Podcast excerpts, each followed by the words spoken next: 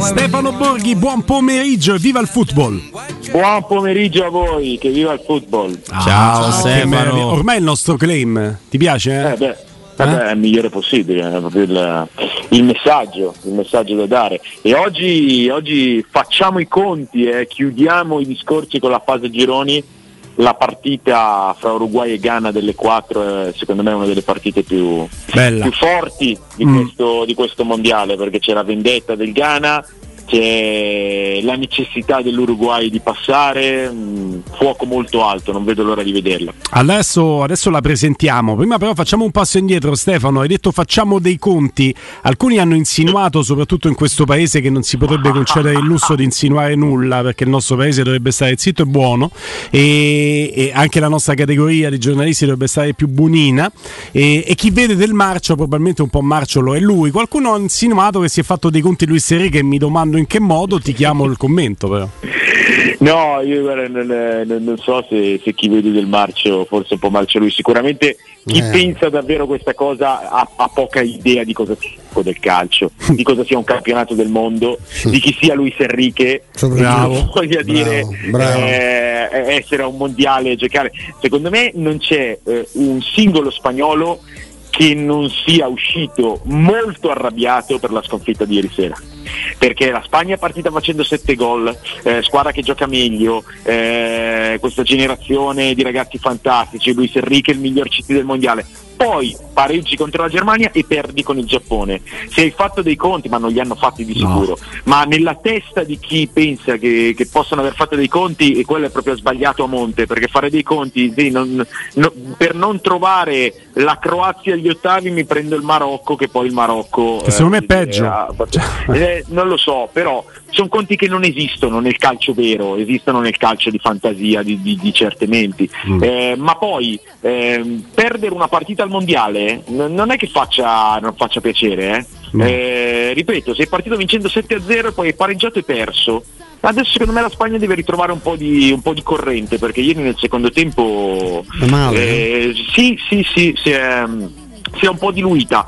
E quindi il lavoro di questi giorni invece di essere una preparazione serena al gran ballo dell'eliminazione diretta, la partita col Marocco diventa un, um, una preparazione nella quale devi, devi rialzare un po' il voltaggio, le cose si complicano per cui c'è Che che poi convenienza possa avere eh, Luis Enrique o i suoi giocatori, la sua squadra a perdere, eh, ripeto, esiste solo nella testa di chi il calcio non lo conosce molto. Adesso coinvolgiamo anche lo studio, però volevo dire, visto che si parla sa- tanto no, di, di programmazione, che nel calcio è un valore sicuramente eh, fondamentale, a distanza di qualche decade, perché non è stato subito, però il frutto, il lavoro di Roberto finalmente si vede in Giappone, il Giappone è quello che sognavamo, almeno dagli anni Ottanta. Di Roberto Sedigno, certo, Certo, assolutamente. certo. Chi- chi Andando altri? a prendere Olli. Chi altri? No, Chi però altri? Stefano eh, ci aveva, ci aveva detto che Te lo essere- vedevi Olli e Benji, Ste?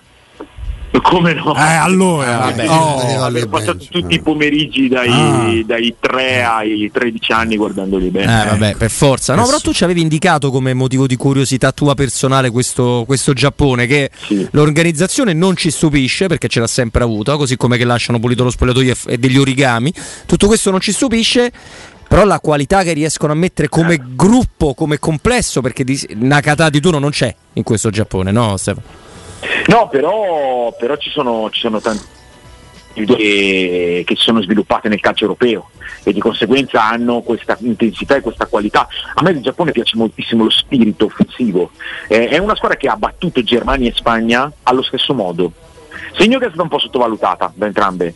Perché l'ha fatto allo stesso modo, l'ha fatto eh, soffrendo magari un po' nel primo tempo, ma lasciando sfogare, lasciando accomodare i due giganti rivali e poi travolgendoli con, con due inizi di secondo tempo da, veramente da, da leggenda. E io credo che il CT del Giappone eh, abbia fatto due, due capolavori impressionanti sul piano proprio strategico e credo che ci siano dei giocatori molto interessanti perché oltretutto l'età media è bassa, ma in Giappone hanno fatto un, eh, un lavoro molto mirato eh, sui giovani perché loro avevano il grande obiettivo del torneo olimpico in casa, che doveva essere nel 2020 e poi nel 2021 a Tokyo, eh, e infatti sono arrivati a fare la, la semifinale, eh, la finalina per il terzo quarto posto. Eh, per cui sta, stanno lavorando in questo senso, a me piace molto. È una squadra che eh, ha perso la partita in mezzo contro la Costa Rica perché? perché è stata la partita in cui ha trovato di fronte una, un avversario chiuso che ha imposto al Giappone di fare la partita. E allora lì si è vista quella che può essere la carenza, ovvero un pochino di esperienza, un pochino di malizia, un pochino di pazienza, ma ci può stare in una nazionale del genere perché tutto il resto invece ha funzionato a meraviglia. Mi ha colpito la disciplina tattica. No, ma, disciplina- ma lo spirito oltretutto, disciplina tattica con, con 4 o 5 giocatori offensivi eh, è ancora più difficile da trovare. Lì ti arrivano, ti arrivano dappertutto, attaccano in 5, attaccano a volte anche in 6, veloci, ficcanti, armonici. E la cosa interessante secondo me è che, come ti dicevo, hanno battuto due, due giganti che gli hanno lasciato spazio e, la- e si sono un pochino fermati, mentre hanno perso contro quelli che si sono chiusi e gli hanno lasciato il pallone.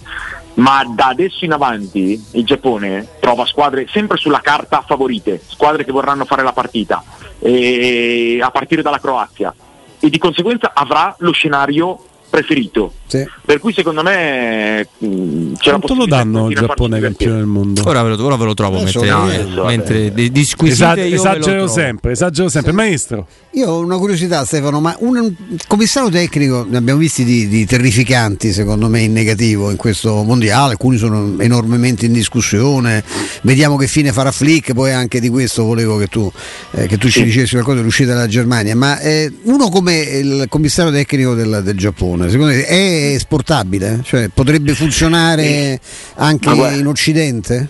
67 è il Giappone. Perché abbia idee a 67 lo Sì, danno? da- da Non so, 67. può giocare una- Gioca, Timpano, Timpano gioca. A 100 euro. 5 euro ci puoi mettere una 10. cinese. No, no, no, no, Timpano, non avere paura. Metti tutti i tuoi risparmi sul Giappone campione Mi del mondo. sembra troppo, però. Credo proprio che possa succedere. Tocca Gioca- vincere i risparmi. Gioca. Tu responsabilmente. vuoi, tu vuoi la rovina dell'adorato conduttore? Eh? il Marocco è dato a 100 per dire, eh? Eh, allora tipo fai metà Marocco e metà Ecco, Te eh. ridi, te ridi, guarda. No, dico No, perché eh, questo idee ce n'ha. eh, È interessante, è interessante eh, capire se possa esserci eh, una frontiera anche per avere nel, nel grande calcio europeo CT asiatici, CT del- dell'estremo oriente o del medio oriente eh, o anche allenatori di club perché è una cosa che non abbiamo ancora esplorato, ormai eh, voglio dire gli allenatori sudamericani eh, da, da- decenni sono, sono protagonisti,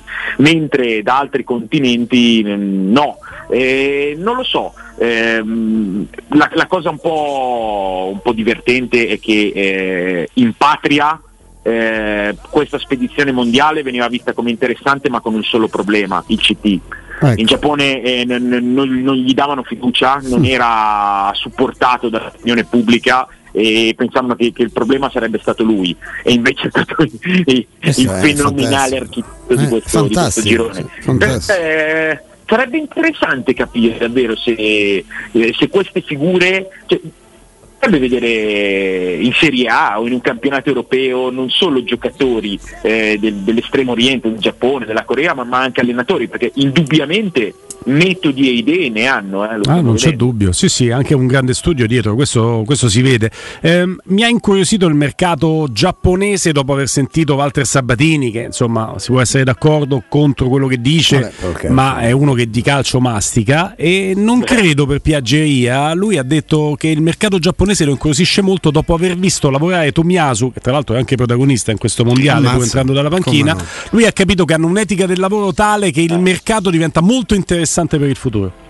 Eh, ma vedi, ma è così, eh? È così. Eh, guarda questi giocatori e comunque eh, noi come al solito siamo indietro perché eh, il calcio tedesco che è, che è il più importante secondo me laboratorio calcistico eh, che ci sia ora in Europa perché a livello di, di novità e di avanguardie tattiche, a livello di esplorazione di mercati i tedeschi eh, lo fanno più degli altri e questi giocatori ce li hanno. Kamada eh, è stato il- uno dei migliori giocatori, una delle stelle, forse numericamente il giocatore più importante dell'Eintracht Francoforte che l'anno scorso ha vinto l'Europa League. Poi si parla Eh, di un interessamento della Roma per lui, sai? È un giocatore, è un giocatore con, con del livello, con del livello. Eh, poi vi dico la verità, non è quello che mi piace di più, però è sicuramente quello con, con, il, eh, con, lo status più alto nel calcio europeo, perché l'anno scorso eh, io l'Europa League l'ho commentata tutto, ho fatto anche la finale e Kamada è sempre stato segnalato con Kostic come, come la stella dell'Eintracht. Mm. E quindi insomma, parliamo di giocatori che hanno una, eh, uno standing importante nel, nel nostro calcio. Robby? Ma sì, infatti sono molto curioso di vedere perché poi queste cose qua quando si dice si aprirà il mondo asiatico entrerà prepotentemente, sì. bisogna poi vedere a che livello e che cosa potrà, potrà succedere.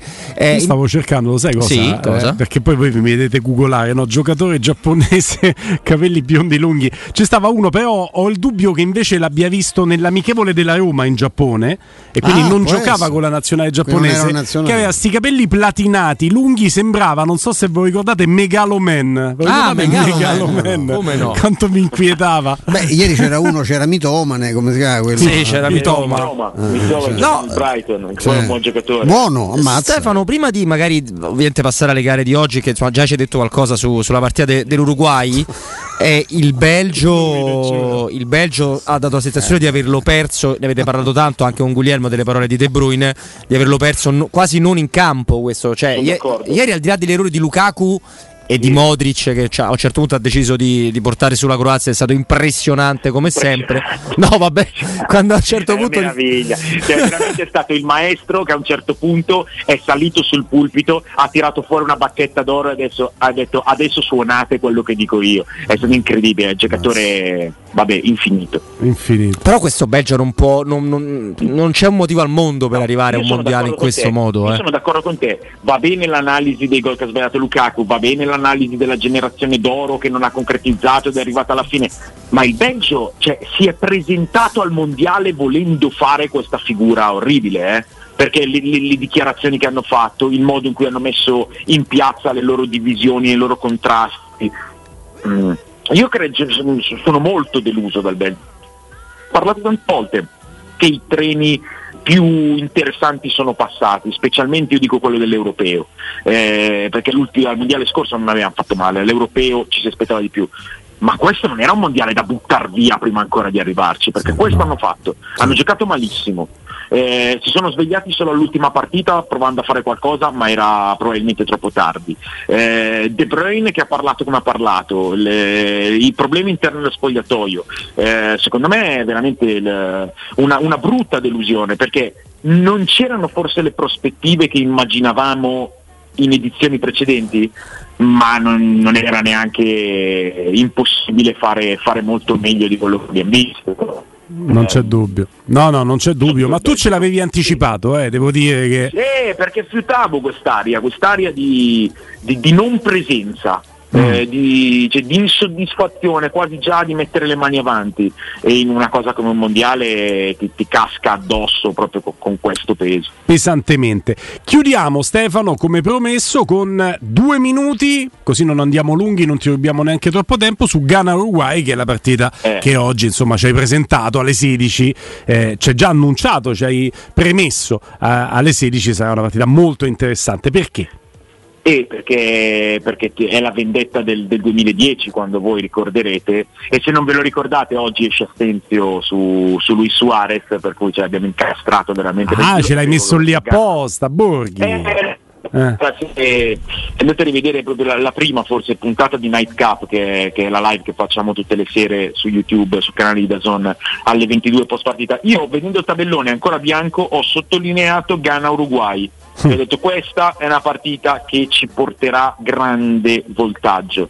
Perché nel 2010 Suarez nel quarto di finale con il Ghana la partita più importante della storia del Ghana salva di mano un gol fatto al 120esimo sì, eh, platealmente, mano di Dios espulso. Non me lo ricordo eh, rigo- sì, sì. rigore per il Ghana sbaglia Samoa Gian vanno ai rigori e passa all'Uruguay. Clamoroso, eh, clamoroso. Il, il, Ghana da lì gli ha messo un mirino addosso.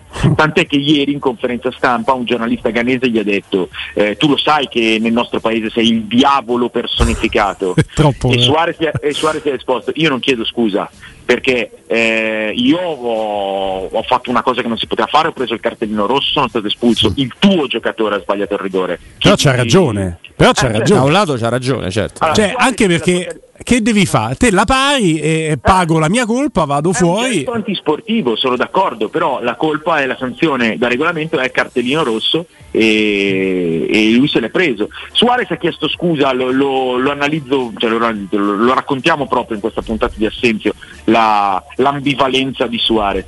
Lui ha chiesto scusa per tutte le brutture che ha fatto e ne ha fatte tante. Mm. Per questo gesto non ha mai chiesto scusa, lo considera un, un atto patriottico. Mm. E, e però in Ghana, in Però Ghana, se- insomma, scusa, Ste- sono 12 se- anni che gliela vogliono far pagare. eh. Eh, io capi- e questa è una narrazione bellissima che ci avvicina alla partita. Io, però, sono d'accordo con lui. Nel senso, eh, non è che ha spaccato la gamba a un avversario and- che va in porta, tu gli dici, ma gli ero, gli ero distrutto la carriera. E che, che modo è? Si è fatto espellere, fallo di mano, ma stai sulla linea. Che fai? Fai entrare la palla al 120esimo? Poi salta Sì, la partita dopo, quella- che era un'occasione cosa per che- lui. Eh. Eh, ci sarebbe quella cosa che, che- che teniamo sempre più sullo, spo- sullo sfondo, ovvero lo spirito del gioco. E a lì ti puoi aggrappare, però oh, poi No. siamo, siamo a giocarci il mondiale. E di conseguenza lui, lui è molto sicuro in questo, ma anch'io eh, nello Cioè, specifico. non ha fatto Henry contro l'Irlanda, eh, non è Eh, proprio. no, e- no. e- esa- esatto, esatto. Lui si è, si è preso la sua responsabilità, ha salvato la patria, cartellino rosso, poi il rigore l'ha sbagliato Samoa, non l'ha sbagliato lui. Sì, sì, corretto, corretto. Però tu- tutto questo entra eh, stasera anche Ammazza. giochi. Gioca, Sì. guarda, qua abbiamo le formazioni da diretta.it, ma a mezz'ora Ah, dall'inizio immagino che siano quelle ufficiali, sì. quindi gioca. Eh, sì. eh sì, sì. Nunez, Suarez che- e Pellistri, quindi fuori Cavani. Eh, eh, per un Uruguay che ha avuto grossi problemi a, Sì, sì, a sono- concretizzare, non ha vero. ancora fatto Comunque, eh, Ste, l'Uruguay con Male eh, Nunez, un centrocampo con Valverde e Bentancur in queste condizioni è una squadra che può mettere veramente in difficoltà tutti in questo Eh mondiale. sì, però si è messa in difficoltà da sola con lo 0-0 con la Corea del Sud, Mm. eh, perché che poi è stato anche sfortunato, sono stati dei legni, eh, però poi col Portogallo secondo me ha fatto anche bene, eh, gli è andato contro un rigore senza senso e, ha Eh, stava giocando bene, eh. Stava giocando bene, Bentancur ha avuto quella grandissima palla alla fine del primo tempo, ha preso un palo a Maxi Gomez, occasioni ne ha avute, però adesso deve vincere questa partita e questa partita sappiamo che, che tipo di carico anche, anche mentale, anche ambientale abbia, per cui vi dico, questa, oggi sono due partite con, con- con molto peso eh, al di fuori del, del semplice calcio, questa è quella fra Svizzera e Serbia. Eh, per, per i trascorsi e per eh, la questione kosovara in mezzo Ah. Eh, so- Ah, sono due vero, partite molto cariche eh, molto cariche Ammazza. E domani, caro Stefano Borghi, Domani potremmo. sono gli ottavi di finale po- è così po- guarda, Non domani pausa. possiamo fare una cosa banale. Domani commentiamo le partite di oggi. E invece io voglio stravolgere il senso della radio. Domani ti chiedo un pronostico sulle partite di oggi e vedrai che indovini. Grazie, Stefano. Su Roma Ciao. Stefano. Ciao. Gugli- Guglielmo sono sempre più impressionato dal, dal- Sono dall'avanguardia della tua conduzione. Sono capisci? avanti. Cioè, queste cose non le ha mai fatte nessuno. Invece di chiederti perché non le ha mai fatte nessuno, ci sarà Le un motivo. faccio io. Tu le fai. Le faccio. Coraggio, Le sei un faccio. conduttore coraggioso. Le faccio io, le faccio io. Buon pomeriggio. Ciao Stefano. Ciao, Stefano. Stefano Borghi in esclusiva Teleradio Stereo.